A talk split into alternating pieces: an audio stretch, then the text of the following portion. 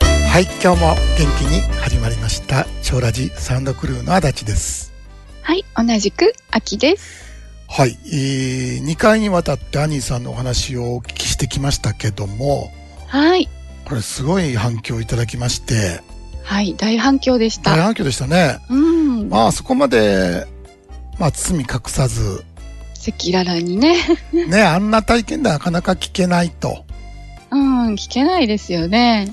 ねリアルだよねリアルでした。 はい、えー、まあ自己超越やまあ覚醒とかに興味ある方はですね、えーまだまだこれからアニーさんも変わっていくんだけどもはい、ここまでの流れがそう、もうエキサイティングエでキすよサね。イティングだし、うん、まあ皆さん、あの、こんな急カーブはまあ曲がってこないと思うけど、そうですね。えはい、大体ね、例えば、兄さんが2年半ぐらいで回ったこのカーブを、うん、まあ普通15年とか、あだって僕30代ぐらいですもん。あ、はいはい、えー、自己探求に興味持った。うん、うん、えー、ね、45ぐらいでしょ、僕完全にもそうですねう。。だから結局15年ぐらいかかってんですよ。うん、かかりますよね。そう。うん、で全然興味なかった人があんなことやりだしたら、うん、うん、あんなことになると、あんなことになっちゃいますそうね。そうそうだからまあ兄さんは馬力あるからはい、回っていけるわけであって、うん、皆さん別にあの全然比べる必要ないので、そうそう、そうなんですよ。はい、えー、まあ気楽にやってくださいはい。でこれからもやっぱり皆さんのもう体験談ってすごくやっぱりためになるということでうん、そうですね。やっぱ生きた教材ですよね。ねえーうんもうプレイヤーの皆さんにはこの長ラジに遊びに来ていただいてはい。はい。また体験談をお聞きしたいと思います。はい。はい。えー、反響といえば、真相回転したサークルアッ プ。はい。 もうこれまた大反響で。そうなんですよ。ありがたいことにね、参加者の皆さんから大変ご好評をいただきまして。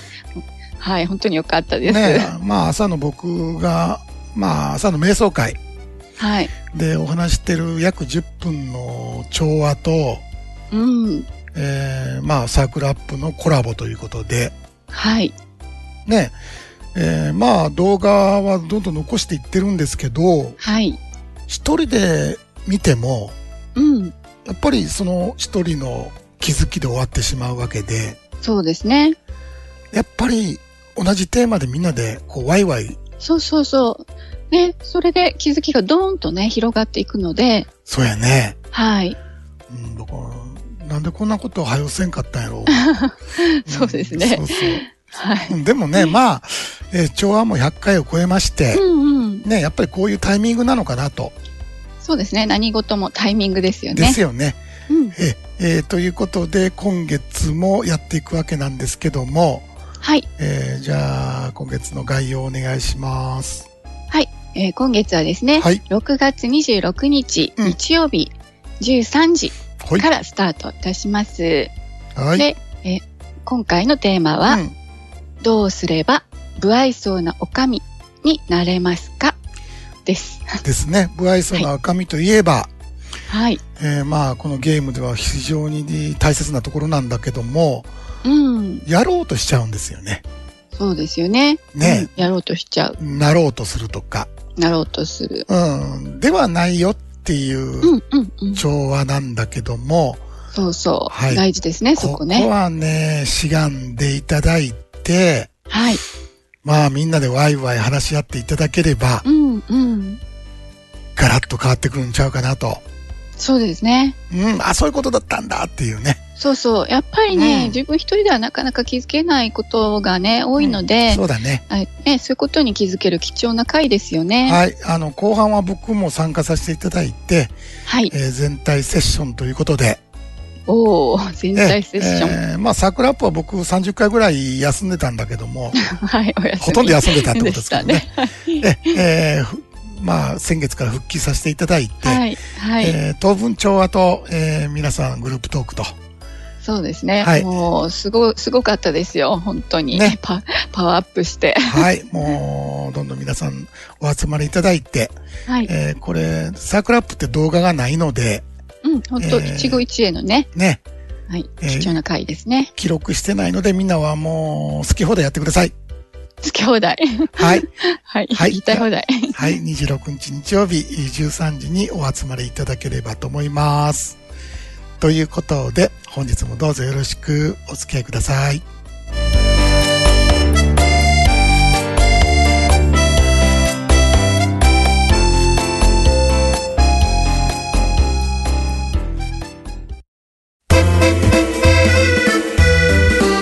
You know everything. Joe Raji. Hicho Shikara. Hontono Hanachi.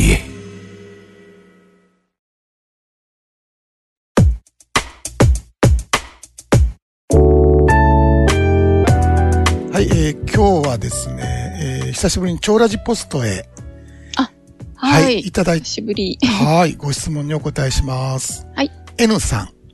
N さん。はい。えー、超ラジを毎週楽しく聞いております。えー40代の主婦です。まだ私はゲームをやっておりませんが、ラジオを聞くだけでも心が軽くなったように感じています。楽になったと感じるのは気のせいなのでしょうかというね。はい。はい。なんでプレイしてないのに楽になったんやろうかということで。なるほど。はい。えーこれね、えーまあ、N さんのように、うん。毎週聞いていただけるんであれば、はい。えーお気楽になってくることになるんですよ。うんうん。うん。なぜかというと、まあ、超ラジというのは、これね、身も蓋もないからです。うん全くですね。はい。えー話が直接的でですね、はい。 露骨すぎるので、うん露骨ね。これワクワクするようなドラマ性がほぼ皆無。ないですね。はい。えードラマ性がない代わりに、切れ味が抜群なんですね。うーん。キレッキレですよ。 そう、スパッと切れる。はい。で、もう一つはですね、えーまあ人間業界の常識、超えてしまってるからですうね。んうん。うん。だって大人になればなるほど、世界は小さく窮屈になっていく。うん。ね。えーは子供の頃はもう、まあ無限に広がる宇宙のような広い心だったのに、はい。 30年、40年、50年とうん。人間やっていくとですね、うん、まあ4畳半 狭い。もう、 ええまあ、部屋のように狭い世界の住人に、これね、しなってしまうんですよ。もう知らず知らずにね、気がつくとなっちゃいますよね。いやいや、私は器でかいよっていんううん常識にとらわれるんですね。まあ、うんいわゆるなんか言葉にこう、くっついちゃうというか、そうですね。そう。でね、長ラジでお話ししてるのは、この幼い子供たちが見ている風景とか、はい。まだ自我が芽生える以前の世界観なんで、はい。開放的で、うん。懐かしい感じがするはずなんですよ。そうですね。そう。だからその分楽になる。うん。うん。ですから、まあ、話だけでもね、はい。うん。僕も幼稚園に入る頃にはですね、まあうん皆さんそうなんでしょうけど、まあ業界のルールを教えられるじゃないですか。そうですよね。ねえ。で、教え方があれダメ、これダメでしょ うんうん。ねまあ、ルール、ルールをね、守りなさいっていうことそうで、いね。う、で、ルールイコールダメ出しじゃないですか。はい。で、僕もね、子供の頃は、まあ、父に厳しくしつけられまして、お父様に。はい。はい。えー僕日曜日にたまーにデパートへ連れてってもらうっていうのが楽しみだったんです ね。ああ、子供の頃のデパートっていうのはもう楽しいですよね。もうさ、もう、パラダイスです夢のよような。はい。屋上に小さな遊園地があって、うんうん。で、なんかその下にある大きなレストランで、はい。お子様ランチを食べる。おっさまランチね。 そう。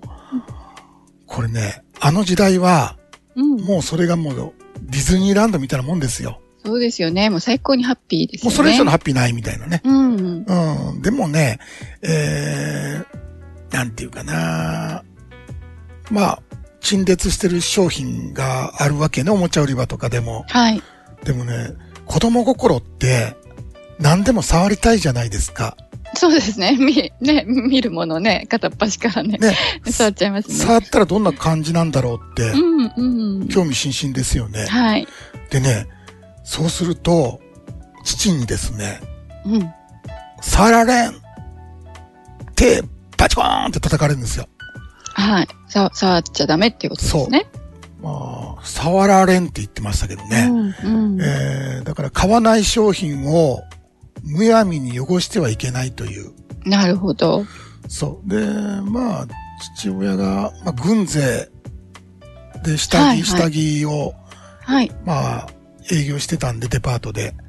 うん。うん。だからそういうのもあるのかなと思うんだけど。あー商売人ですからね。。そうですすね。商品の大切さというか。はい、はい。うん。そういうのを、まあ、なんでやねん、痛いなと思ってたんやけうど、ん、うん。うん意味がわかんないんだよね。子供はね、そう怒られてもわかんないですね。そううんなんで怒られても。なんで触られんよ。よ触れるよと思ったんですよ。はい、はい。手伸ばせら触れる じゃんって。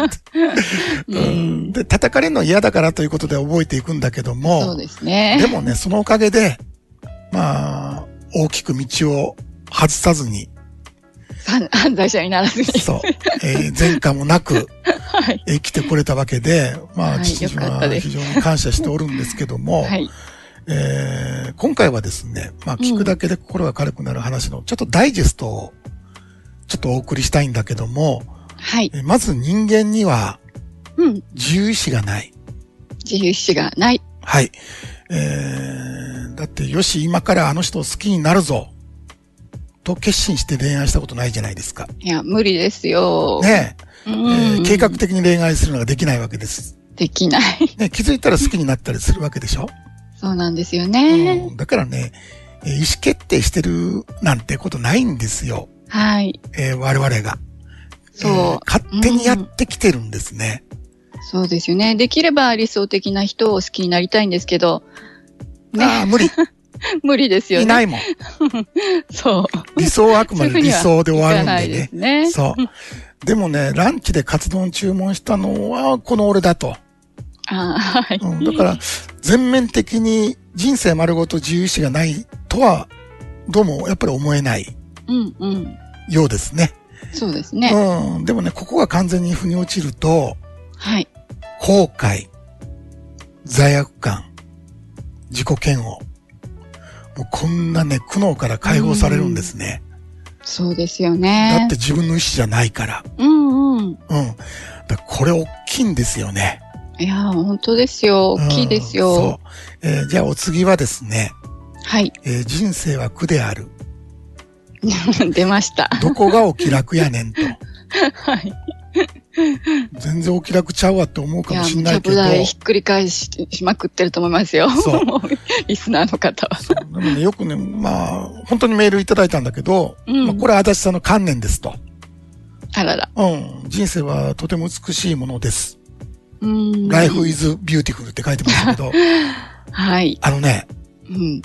もちろんドラマの中で、その美しいものもあると思いますし、はい。えー良いことも起こるんですよね、やっぱり。はい。はい。で、僕が言ってる苦というのは、これ存在の苦うん。なんですよ。うん。あのー人間はよく、が服を着て歩いてるってよく言うじゃないですか、僕。よく言いますね。 ね。えーでね、まあ人類が自分という概念を採用したのは、ちゃんと理由があって、うん。いそれはね、欲とストレスを作るためなんですよ。やー、最悪じゃないですか。だって、このままでいいです。じゃあ、人類はもうとっくになくなっています。そうですね。もう生産性がないですから滅亡しちゃいますね。そう。この体は自分だと思い込むことによって、うん。自分と他人という自他の世界ができる。はい。そうすると自然に比較と競争が生まれるじゃないですか。そうですね。ということは、はい。やっぱり、あの人に勝ちたい。うん。このままではダメだ。もっと良くなりたい。そう、頑張りますね。ねで、この欲とストレスのおかげで、まあ人間業界っていうのは進化発展してきた。はい。生き延びてきた。そう。だからね、私っていう存在は、うんイ。コール欲なんですよ。うん。うん。だから死んではいけない。安心したい。もっと良くなりたい。はい。ずっと我々は起きてる間はストレスを感じています。うん。何もなくても。いいやー、しんどい。でね、自覚がないのは、何も起こってないとよ、ストレスないって思ってるかもしれないけど、はい。もうね、これた、ただ慣れただけなんですよ。ああ、慣れただけ。そう。だって、眠りに落ちるときって、うん。なんであんな気持ちがいいんですか、そうですよね。めちゃくちゃ気持ちいいですよあね。の、落ちていく瞬間ね。うん。だから、あれは存在の苦から解放されるからなんですよ。そうですね。そうん。う。うん、だからね、この人生はもう苦だっていうことを受け入れてしまえばですね、はい。えー、ああ、苦しいわと。うん。ああ、今日も生きてるんだなと。うん。私やってるんだわと。そう、だからみんなそうなんです よ。自分だけや苦しいわけじゃなくそうて。そうそう。皆さんお疲れ様ですよそうね。。もうね、私を採用したばっかりに、うん。もう みんなで苦しんでいきましょう。なんのこっちゃ。でもね、まあ受け入れるって大切なんですよ。うんうんううんん。。はい、えー、次はですね、すべては完璧に起こっている。これ、宇宙は一つの現象。バラバラに動いてるように見えるんだけども、うん。実際は法則通りに完璧に変化していってるんですね。うんう。うんんだからね、もう何がどうなろうと、間違えようがない、うん。パーフェクトの世界なんですよ。そうですね。うんだから人生は良くもなく、悪くもならない。はい。おしまい。おしまい。はい。えー僕らもう宇宙の一部なんで、はい。まあ諦めましょはい。う。はい。今が全て。はい。えー最後。私は存在していない。です。えーもうこれ究極の安心感でしょそうですね。う。だっこて、れ以上のものはないですよ。うん。でももちろん自我からするとね、うん。えーこの体を自分だと思い込んでるわけですから、はい。存在しないなんて、うん。もう恐怖以外の何もでもない。そうですね。怖くなっちゃいますね。ねえーでもこの恐怖は、まあ脳が作り出したバリケートであると。バリケード。そう、はい。ダメだ。こっから先には行ってはいけないと。うん。お前さんは一生この体を自分だと思って生きていけボケっていうね。ボケード。あ、ボケは言ってないかもしれない ね。はい。うん生きていきなさいとうんうん。いうわけでございまして、えーでも実際はその恐怖の向こう側に祝福が待ってるんですね。はい。はい。えーもうね、この世界の仕組みはもう完全にネタバレしております。うんですよね。はい。えーですから自己調では、もう恐怖なんてはい。ウェルカムです。そうですね。はい。ウェルえーもう目印です。うんうんう。ん。あっちにあるよっていうね。はい。はいわかりやすい。はい。えー、おー恐怖来たそろそろ祝近いって感じですね。うんうん。でね、私ってね、もう記憶の集合体であって、単なる思考活動である。はい。はい。自己調が起こるともう私は存在ではないってことははっきりわかります。そうですね。ですからもう、すべてがあるんですよ、そこに。うん。別に努力して競争に勝つ必要もないし、うんうん。誰かの承認を得る必要もない。はい。もう、私服です。安らぎ、静寂、完全性。全部ある。ありがとうございます。最高。何もやらずにですよ。はい。もう今ここで生きてらそれが全部感じることができる。はい。うん、だから私っていうのは、それを目隠しするために生まれてきてるもんですよね。うん。あるんだけどもないという体はい。で、なんか努力したらなんかちょびっと見せてくれる。うん。ちょっとだけ気持ちよくさせてくれる。で、またふす、なしにする。ね。えー、本当に、えーもう皆さん抜けていきましょう、ここからは。はい。はい。えー、あとはもう死の恐怖からも解放されます。はい。えー、もちろん痛いのや苦しいのは嫌です。うん。でも、私がいなくなってしまうというようなうん。作り話からは解放されます。はい。はい。もうこの解放こそがそう私服ですね。そうです。えー、もともと存在してないんで、うん。死ぬこともないんですね。はい。はい。もうこれも理屈じゃなくて、うんもう。自分ではっきりさせれば、もうわかります。はい。はい。えー、もうね、思考が作るドラマにはね、ほとんど興味なくなってくるんですよ。うん。もうね、自然になくなっちゃいますよね。 僕らもやってきてるしね、50年とか。そうそう。 40年とか50年とか。ドラマにどっぷり使ってね、そうちょっと生きてきたものうで、十分です。もう、はい、ごちそうさまです。 はい。まあ、ちょこちょこもちろん面白いドラマありますよ。うんううんん。僕はね、楽しみしてんのはね、えー、来週のあの、井上対ドネア戦、ああ、はい、ボクシングですね。そうえードラマ第2弾。うん。ね。もう、すぐですからね。はい、えーまあ楽しみ。もちろん、あの、そういう感じで全部からなくなるんじゃなくて、うん、もうなんかもう、わかるでしょそうそあう。なたは分かって当然だけで ね。えー、もう自己中やってる人皆さん分かると思います。そうです、そうです。はい。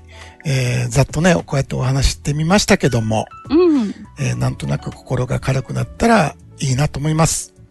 えーただね、どうしてもこの思考の理解だと、これ、うんいざという時に役に立たないんですよ。そうなんですよね。いざという時にね。そう。いざ、ドーンとその感情の波がやってきた時に持っていかれちゃうんですね、ドラマそうに。そうそうそですからね、もう本当に解放されたいと、う。うん。えーいうことのお望みであればですね、えー実際にその世界を感じていただいて、もう完全に腑に落としていただければなと思います。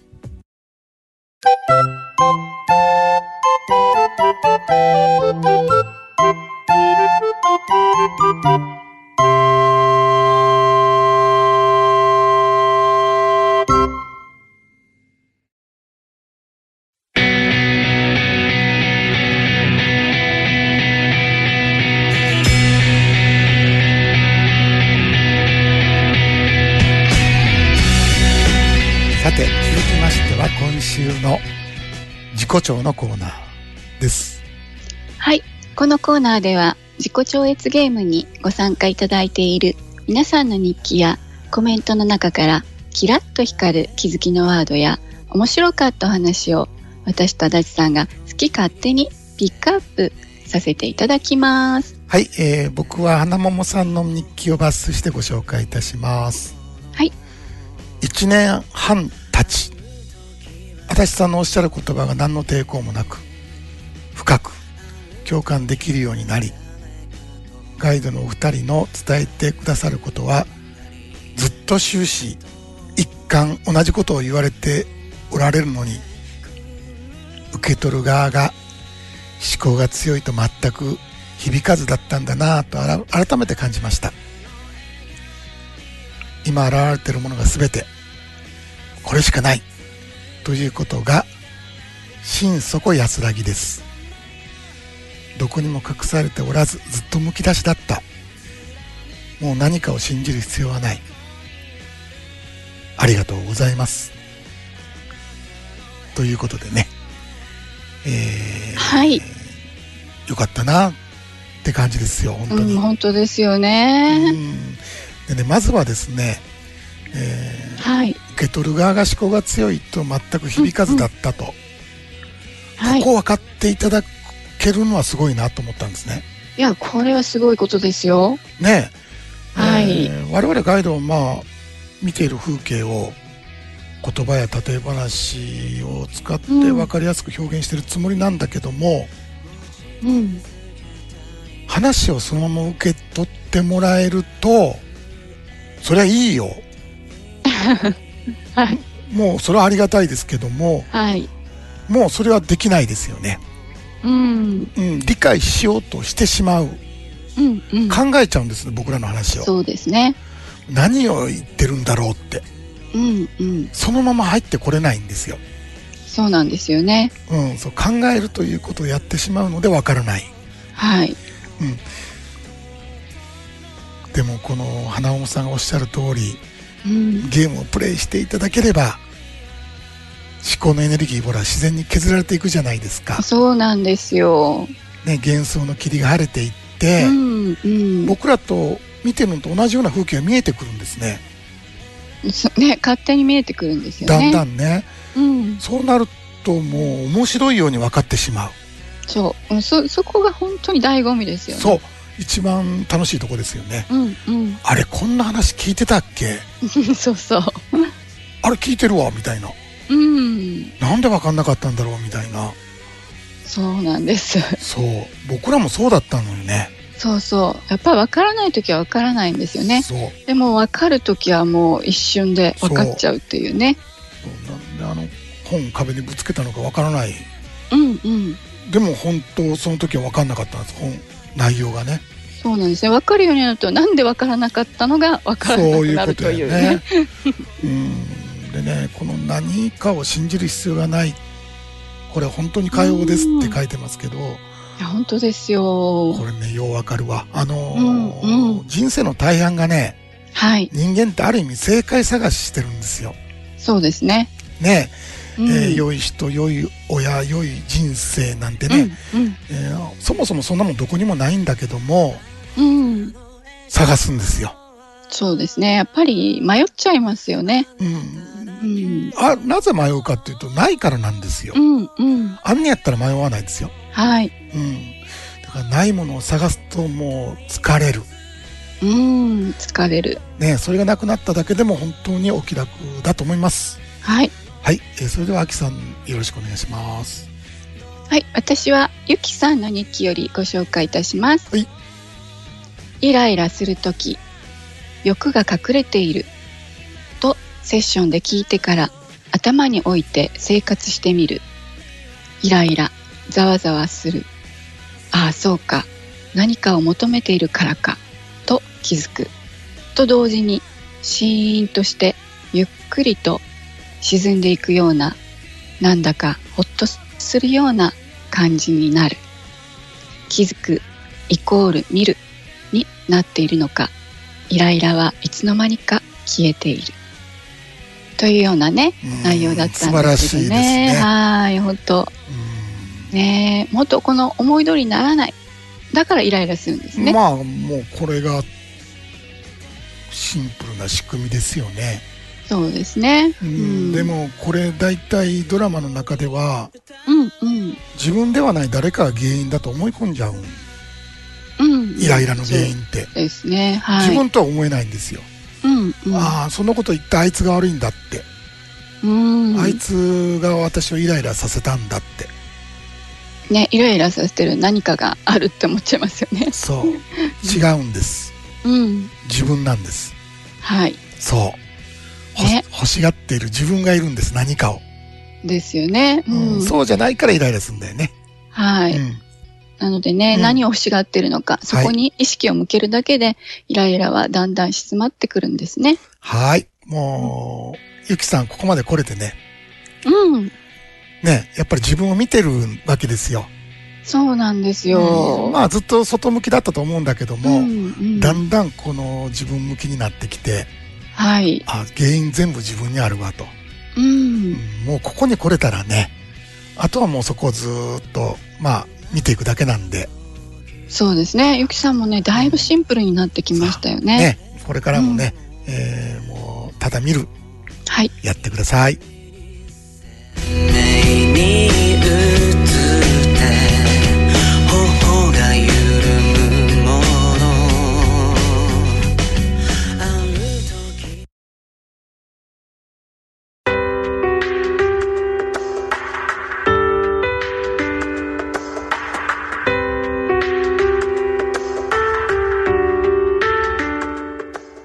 今週の横尾さん願わくばもっとアホになる必要があるですはい。もうタイトル変えました今週の横尾さん。はい。えー、アホとは何かうん。って考えてて、ふと浮かんできたのが、堀江謙一さんでした。ああ、あの、ヨットマンのそうですよね。御年83、うん。横尾さん、えー現在、えーサンフランシスコから一人で、一人でですよ、うん。ヨットに乗って日本に向かっておら れる。あの、横尾さんっておっしゃいましたけど、堀江堀江さんですよね。申し 訳ない乗ってるのは。堀江さん、はい。堀江謙一さんですね。はい。もう横尾さんと堀江さんがよくわからなくなってきましごたっ。ちゃごちゃになっちゃいましたね。ちょちょうどね、僕ら、西宮にいるんだけど、はい。堀江さん、西宮に来るんですよ。うん、ヨットで帰ってくるそうということですね。西宮のヨットハーバーに、はい。えー無事到着すると、うん。なんと、世界最高齢の単独無寄港太平洋横断おー、すごいですね。達成というね。はい。偉業達え成。ーもう大偉業らしいですよね。うん。 83でアメリカから日本に一人で太平洋を横断してくるんですよ。いや、信じらんない。でね、さっきごいね、現在地確認毎日、ほぼ毎日してんだ けど、あの、見れる、GPS で見れるとこあるんですよあね。チェックしてるんですそうね。。あのね、あと数十キロうん。なので、はい。明日の日曜日にはうん。戻ってこられるんじゃないかなと。おー。多分ね、もしかしたらニュース速報に出るかもしれないですね。じゃあ、足立さんも。もちろん僕ダッシュしても自転車で行くに決まってるんじゃないいやいやいやいや そういや。ですよね。いやいやいやいやいや片方ずつでお迎えして。何時かわかんないよね、だって。はい。ずーっと僕、西宮港にいるわけにいかない。うんもうね、堀健一さんだったらもうこの辺の有名人ですから、うん。えええーすごい人になると思う。僕はまあテレビ見させてもらうつもりなそんうだけですど、ね。はい。え多分ね、横尾さんがおっしゃるアホな人って、うん。うん堀江さんみたいな人だとう。思うんんでですすよ。ね。もう間違いないです。うん、で、要は、アホな人というのは、まあ、これは横尾さん曰くですけど、頭に効かずに体に効く人らしいですね。うーん。わかりやすい。だってさ、頭の中にあるのは、うん。過去の経験や情報じゃないですか。はい。そんなとこからうん。新しいものが出てくるはずがない。うんと。いうのが、まあ、横尾さんの考え方なんですね。はい。えー普通に考えると、もう堀江さん83歳。うん。あ、もう俺無茶できないなと。そうですね。だとんでもないですよ。ね、迷惑がかけて。ちゃいけないなと。はい。なるかもしんないですようね。ん。 2ヶ月半太平洋一人ぼっちですよ。